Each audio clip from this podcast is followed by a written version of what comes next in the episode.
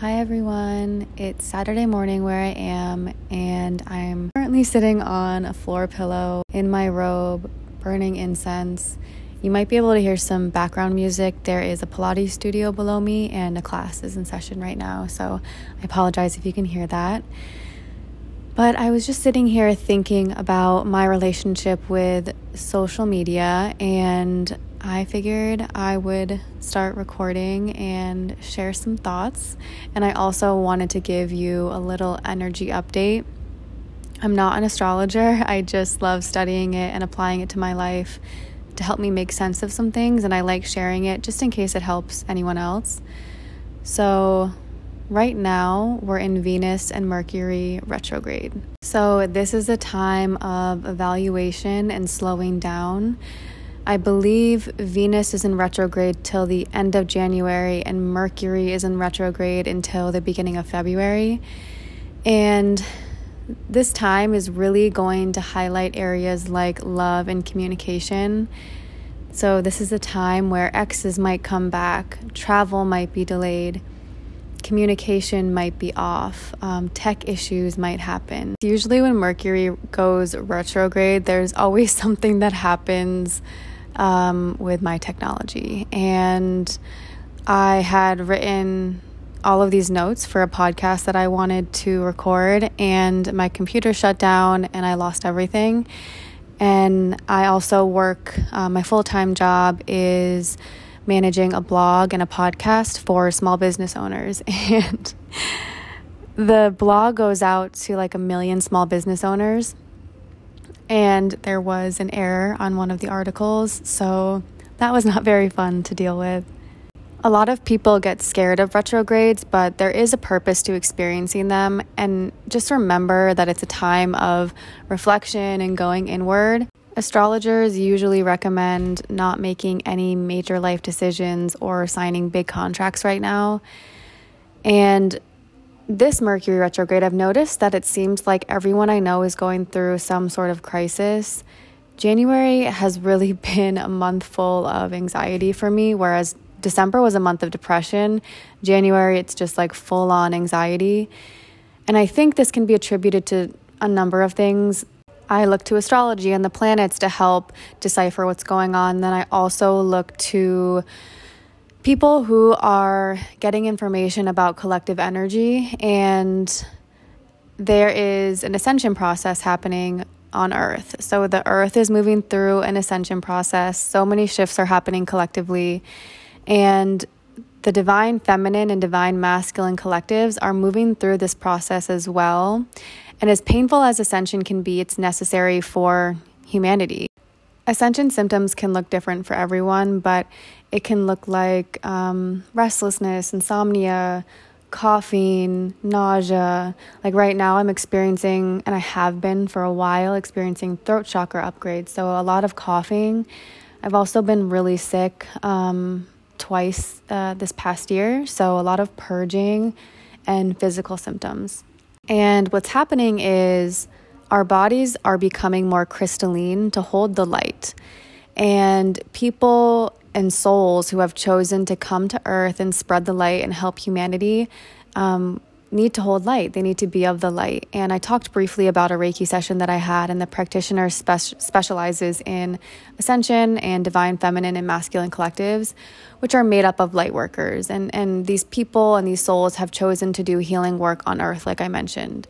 Essentially, we want to make Earth a utopia, and it's pretty far from that right now. So, a lot of us came to Earth to do work and to, to do mission work and to assist the planet in its healing process. And this is not an easy mission. Most of us have gone through a lot of pain and rapid growth. The North Node also moved into Taurus recently, and I'm in a coaching program right now where I get a lot of energy updates, and the woman running the program shared some insight about this shift.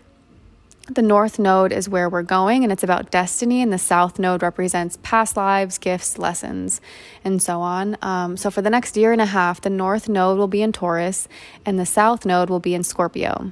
So, this will bring big changes to our financial systems, to banking, food, and also corporate America. We're shifting into a more community based, sustainable paradigm, and we're ready to shift away from the matrix and move into the age of Aquarius and move through this awakening so that way we can heal ourselves and heal the earth. Life will feel different, energy on earth will feel different. A lot of people are waking up right now and for some, it's abrupt and all at once, and for some, it's a slow unraveling. And this happens for a reason. Some people wake up before others because if we all woke up to all of the lies and deception at the same time, we would all lose our fucking minds. So there tends to be waves in this awakening process. And those who have already experienced an awakening are there to help guide. I experienced a great awakening when I was in my early 20s, and it was kind of like a domino effect for me. I was learning about nutrition and diet, and I was starting to move my my diet and the way that I nourished my body into a more plant-based vegan lifestyle. And as I was beginning that journey, I did a lot of research and I just everything kind of crumbled for me and I realized how how much deception is in the food industry and in marketing and in our society, and just really becoming aware of the the power dynamic in our society and how really everything is about money and power, and it's not based on health. And so we're going to be shifting into a new paradigm where it's going to be about community and health. I did a deep dive into so many other things like pharmaceutical companies, healthcare, education. Politics, marketing, social media, really just everything started to crumble, and I got really angry. It's really alarming to know that we've been conditioned a certain way and we haven't been taught what true health is. And so I had to go through a big process of rewiring and educating myself and learning what health is, what health means to me, and what foods are actually going to nourish my body, and to stay away from a lot of products that I had been using and just shifting everything in life. And it can be really overwhelming and it takes effort. It takes effort it takes time. Something that i've i've had a hard time shifting is my addiction to my phone and technology. Social media is a is a big distraction and it's it's a form of numbing. And it's kind of like this mind control because we become so addicted to it. We all rely on our phones so much and it's it's kind of scary in yoga teacher training, we were asked to refrain from using technology, listening to music, and even just talking out loud for one weekend. And I did the training twice, so I got to experience this both times at different places in my life. And both experiences were so profound for me. And a lot of people were upset about this weekend and they didn't want to participate in it, but I took it very seriously. And the woman running the training explained that it's important to look at this experience as a gift instead of a punishment she was giving us this gift of space and giving us permission to take time to just be and to set boundaries. I just had so much more time and I felt so much more alive. And I cried and I went through withdrawals. I wanted validation. Um, but I just recognized it as such a blessing. And ever since then, I've, t- I've tried to take a social media break at least once a year and there's always so much resistance to it. Um, we're so used to overloading our systems with information, and I think we just get wrapped up in everyone else's lives and comparisons. And like, how often are you on your phone where you you realize like three hours have passed, and you're like, what the fuck did I just do? Like, wh- well, what did I even learn? What what was that for? And I personally spend hours comparing myself to others and it's caused such a disruption to my self esteem we weren't really designed to have access to this much information and to see this many people and to have like this intimate insight into people's lives. Like, we're able to see all of this information about people we don't even know. I think we're all really aware of the illusions on social media, but even being aware of them, it's still it still makes us compare and it still can bring up feelings of unworthiness I think there's an aesthetic and a beauty standard that we all kind of aspire to.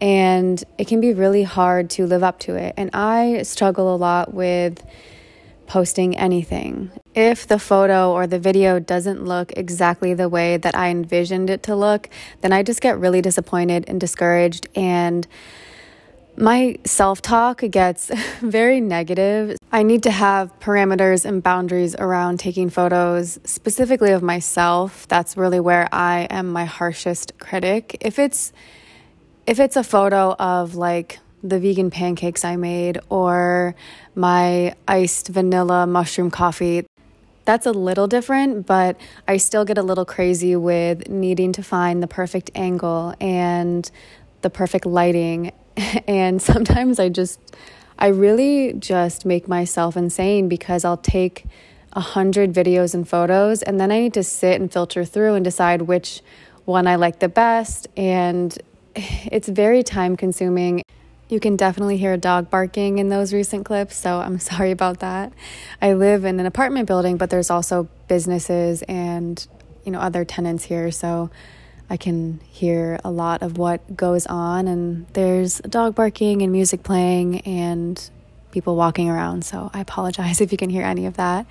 I think what it comes down to is how we view our relationship with social media and just creating these boundaries around time spent on these different apps. And I'm really trying to figure out how to manage that because even though I'll t- I tell myself like okay I'm only going to spend an hour on Instagram today I end up spending like five times that amount and it's like what the fuck am I doing? And we've all been there. Like sometimes we end up on this random ass person's page looking at their photos from like 2007 and we don't even remember how we got there. And of course social media can be really expansive and educational and informative and inspiring I find a lot of value in using these apps for a number of reasons, but I'm just trying to find a way to have better boundaries around the time that I'm spending scrolling aimlessly. And I find that most of the time we're hanging out with people or spending time with family, and then we're all looking at our phones. It's like we're all in another reality individually sitting on our phones, scrolling, looking at things, and we're not fully paying attention to what's happening in the present moment and we're missing things. And I, I really want to shift that this year and I want to make sure I'm more present. So, those are just some of my thoughts around social media. And I actually have to end this episode here. I need to go get ready. I'm going to the nail salon with my nephews. I love challenging gender norms and encouraging my nieces and nephews to do whatever feels right for them. And just teaching them that getting your nails done is not just something that girls do, and pink isn't just a color that girls can like. One of my nephews asked my sister for Barbies and dolls, and she really encourages that because she doesn't want to make him feel like he can't play with certain toys. Just like dinosaurs and Legos are not just for boys, Barbies and dolls aren't just for girls. We don't have to agree to these societal norms and we can choose whatever it is that we want to choose and we can be whoever we want to be. So that's really what I hope for the next generation and for my family. I want to encourage children to follow whatever it is that lights them up and I want them to know that they will always be accepted no matter what. And I think that sometimes we get so lost in what other people will think. This concept of division is learned. Children are so close to source and oneness. I want children to feel like it's okay to embrace their uniqueness and their gifts and what makes them different. So, just to wrap it all up, I hope that the mini energy update was helpful and that my thoughts around social media just sparked something within you to reflect on your relationship with social media. I hope you have an amazing day or night, and I will see you on the next episode.